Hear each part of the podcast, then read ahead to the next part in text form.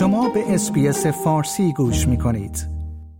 استرالیا کشوری است که در معرض خطرات شدید آب و هوایی قرار دارد.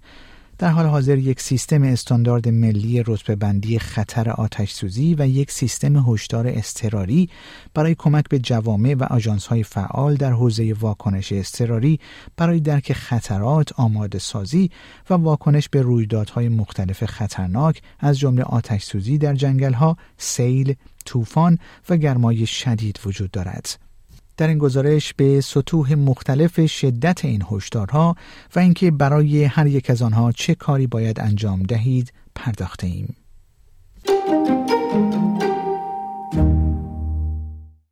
در دسامبر 2019 استرالیا به دلیل آتش سوزی های فاجعه باری که در طول تابستان سیاه یا به زبان دیگر بلک سامر کشور را ویران کرد در سرتاسر سر جهان خبرساز شد.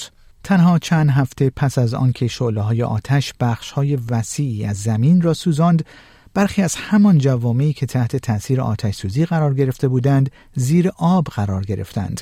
زیرا بارندگی های شدید و طوفان ها باعث سرریز شدن آب رودخانه ها شدند. راب وب مدیر عامل شورای ملی خدمات آتش نشانی و اضطراری در استرالیا و نیوزیلند موسوم به AFAC است. او می‌گوید که بیش از سی خدمات پشتیبانی اضطراری ایالتی و روستایی در کشور با یکدیگر همکاری کردند تا رویکردی هماهنگ برای برقراری ارتباط، آماده سازی و پاسخگویی به فراوانی و شدت فزاینده بلاهای طبیعی پیدا کنند.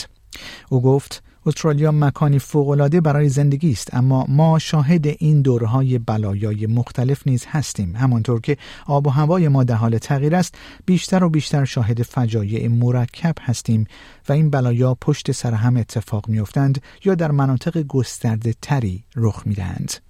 Australia is a wonderful place to live and a wonderful place to be throughout the year, but we do have these periods of disasters of all different kinds. As, as our climate is changing, we're seeing more and more compounding disasters where disasters are happening on, on, on the back of each other or they're happening over wider areas. And therefore, we're finding more and more we have to sh- share resources across our borders. استرالیا اخیرا سیستم های هشدار اضطراری و رتبه بندی خطر آتش سوزی خود را به روز رسانی و ساده سازی کرده است و یک سیستم منسجم و طبقه بندی شده ملی را معرفی کرده است. این امر برای اطمینان از این است که هم آژانس های واکنش اضطراری و هم جامعه به طور کلی درک کنند که هر دسته از خطرات چه معنایی دارد و بدانند که در صورت وقوع بلایای طبیعی بدون توجه به مکان چگونه باید به آن واکنش نشان دهند. سیستم های رتبه بندی خطر آتش سوزی و هشدارهای اضطراری مشابه هستند اما برای مراحل مختلف شرایط اضطراری و خطرات مختلف از آنها استفاده می شوند. فیونا دانستن مدیر تعامل جمعی اداره هواشناسی استرالیا درباره این تفاوت گفت سیستم رتبه بندی خطر آتش به طور خاص برای آمادگی در برابر آتش سوزی است. بنابراین اگر بخواهیم بگوییم فردا بسیار گرم و باد خواهد بود و مدتی است که باران نباریده و چمن و پوشش گیاهی همه درختان کاملا خشک هستند از آنجا درجه خطر آتش سوزی را تعیین می کنیم و آنجاست که می گوییم برای آماده شدن باید اقدام کنیم. The fire danger rating system is specifically for fire preparedness. So how severe or how concerned are we about the weather conditions? and the environment that's leading up to. So if we were to say tomorrow is going to be pretty hot and windy and we haven't had rain for a while and the grass and vegetation or the trees are quite dry, from there we determine a fire danger rating and it's there that we then say that we need to take action in order to prepare in case a fire starts. در مقابل از سیستم هشدار استرالیا برای توصیف شدت استرار یا حادثه‌ای که در حال حاضر در حال رخ دادن است استفاده می شود. از این سیستم برای بسیاری از انواع بلایای طبیعی و نه فقط برای آتش سوزی استفاده می شود. سیستم هشدار سراسری استرالیا در دسامبر 2020 معرفی شد. این سیستم به سه دسته رنگی تقسیم می شود. سیستم رتبه بندی خطر آتش سوزی به تازگی و در سپتامبر 2022 تحت تجدید نظر قرار گرفته و عرضه شده است. این سیستم دارای چهار دسته رنگی مشابه است. راب وب مدیر عامل شورای ملی خدمات آتش نشانی و اضطراری در استرالیا و نیوزیلند گفت این سیستم در حال جایگزینی سیستمی است که تقریبا 50 سال از عمرش گذشته بود این سیستم جدید همچنین سیستم بسیار ساده تری است The Australian warning system is designed to incorporate many different types of hazard warnings. So flood, fire, cyclones, heat. So those different types of systems.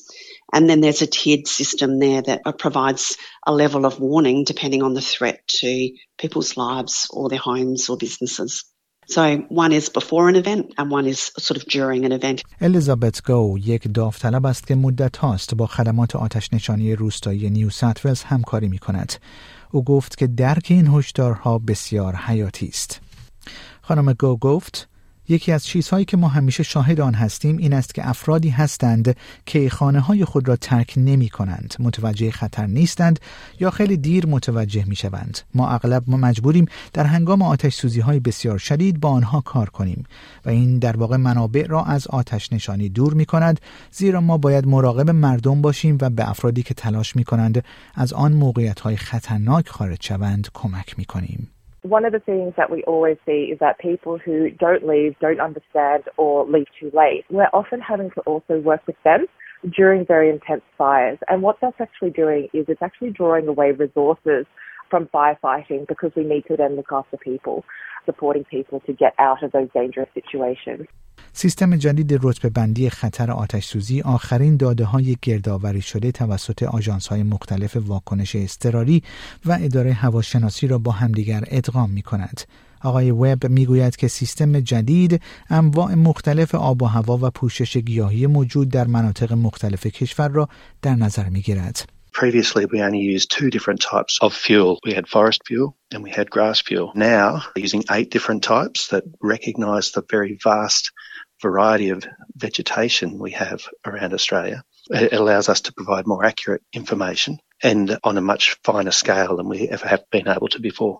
دسته اول سیستم رتبه بندی خطر آتش متوسط یا به زبان دیگر مادریت و سبز است.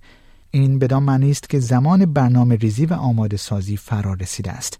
دسته بعدی بالا یا های است که زرد است و به معنای آماده عمل باشید است. آقای وب می‌گوید در طول رتبه بندی سبز و زرد جوامع تشویق می شوند تا اطلاعاتی در مورد شرایط آب و هوایی جستجو کنند و برای بروز رسانی ها به خدمات اضطراری محلی خود متصل بمانند. In Australia, we always have to be mindful of conditions around us. It's a regular occurrence to get fires. On some days, when we say be ready to act, we're asking our communities to be a little more aware. They might check the weather a little bit more or check authorities' websites a little bit more and make sure that they understand what they might do on that day. دو دسته بالاترین رتبه بندی عبارتند از شدید یا اکستریم که نارنجی است و فاجعه آمیز یا کتاستروفیک که قرمز است. آقای وب توضیح می دهد که سطح شدید به این معنی است که شما باید فوراً برای محافظت از جان و دارایی خود اقدام کنید. دستبندی فاجعه آمیز یا قرمز به این معنی است که برای زنده ماندن باید منطقه خطر آتش سوزی را ترک کنید. آقای وب می‌گوید طرح بقای شما در آتش سوزی و نحوه واکنش شما به شرایط خاص شما بستگی دارد.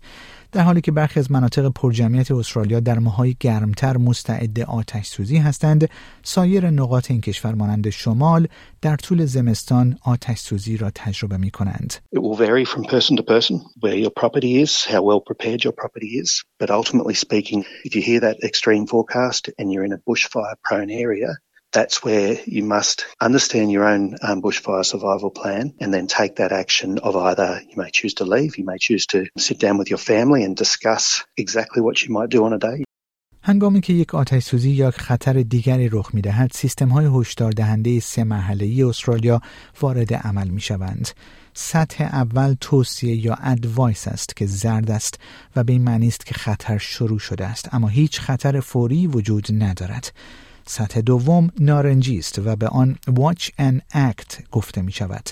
این بدان معنی است که شرایط در حال تغییر است و شما باید برای محافظت از خود اقدام کنید. سطح سوم هشدار اضطراری یا emergency warning است که قرمز رنگ است و این به معنی است که شما در خطر هستید و تأخیر در اقدام زندگی شما را در معرض خطر قرار می دهد. خانم دانستن می‌گوید که واکنش شما به هر هشدار به نوع استرار نیز بستگی دارد. در صورت وقوع سیل یا آتش سوزی ممکن است لازم باشد منطقه را تخلیه کنید. با این حال اگر خطر گرمای شدید یا طوفان تگرگ باشد ممکن است لازم باشد به دنبال سرپناه باشید. دانستن اینکه شما و خانواده شما چگونه پاسخ می دهید بسیار مهم است. آقای وب نیز می‌گوید که همه باید با خدمات اورژانس محلی خود تماس بگیرند تا اطلاعاتی در مورد انواع خطراتی که ممکن است در منطقه آنها رخ می‌دهد بیابند. Do you get floods? Do you get storms? Do you get fires? Understand the risks that might be there and learn what you can do to um, reduce those risks. That's most important. And that takes a little bit of work, but a small investment in time to understand the hazards in the area can actually save your life further down the track.